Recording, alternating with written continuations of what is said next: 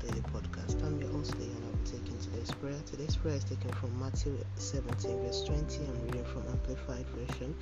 He answered, Because of your little faith, your lack of trust and confidence in the power of God. For I assure you and most solemnly say to you, if you have living faith the size of a mustard seed, you will say to the mountain, Move from here to there. And if it is God's will, it will move, and nothing will be impossible for you. Let's move on to the prayer point. Father, thank you for this beautiful day and grace of life. Lord, thank you for forgiveness of sin and your blood shed for my salvation. Lord, thank you for your love for me and your word that enlightens me daily. I decree fear has no place in my life. I operate by faith in Christ Jesus. I decree nothing in my life will be impossible in Jesus' name.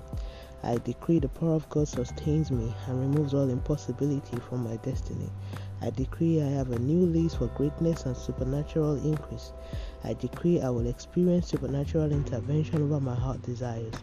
I decree I decree this day I will not go down in rec- this day would not go down in record as a day to remember for negativity in my life and family. I decree I have divine knowledge and ability to grow in His will and wisdom. I decree every word spoken against the plans of God for me is permanently destroyed. I decree concerning the best use for this daily prayers, all impacted by it in our household, we are moving to the level of fulfillment. No more delay in our life journey in Jesus' name. Now it's time for your personal prayers.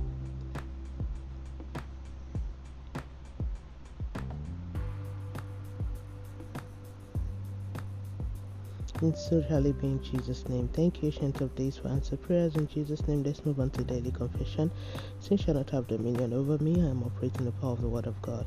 I am the righteousness of God in Christ Jesus by faith, as Jesus is summer in this world. The Word of God is working in my life. I am a partaker of the supernatural grace of God. I live a life that encounters the mercy and blessings of God. I will not I will no longer be in position that leads to limitation. I have divine progress in all I do in Jesus' name. Amen. And that's today's prayer from being inspired by His Word. Today is the 26th of November 2022. Oh, glory be to God. Hallelujah. Remember, Jesus loves you so much. Always walk by faith and not by sight. Don't forget to be a blessing to someone by sharing this and tune in tomorrow for another wonderful time of prayer to the glory of God and by His grace. Have a wonderful day. God bless you, and Jesus is coming soon.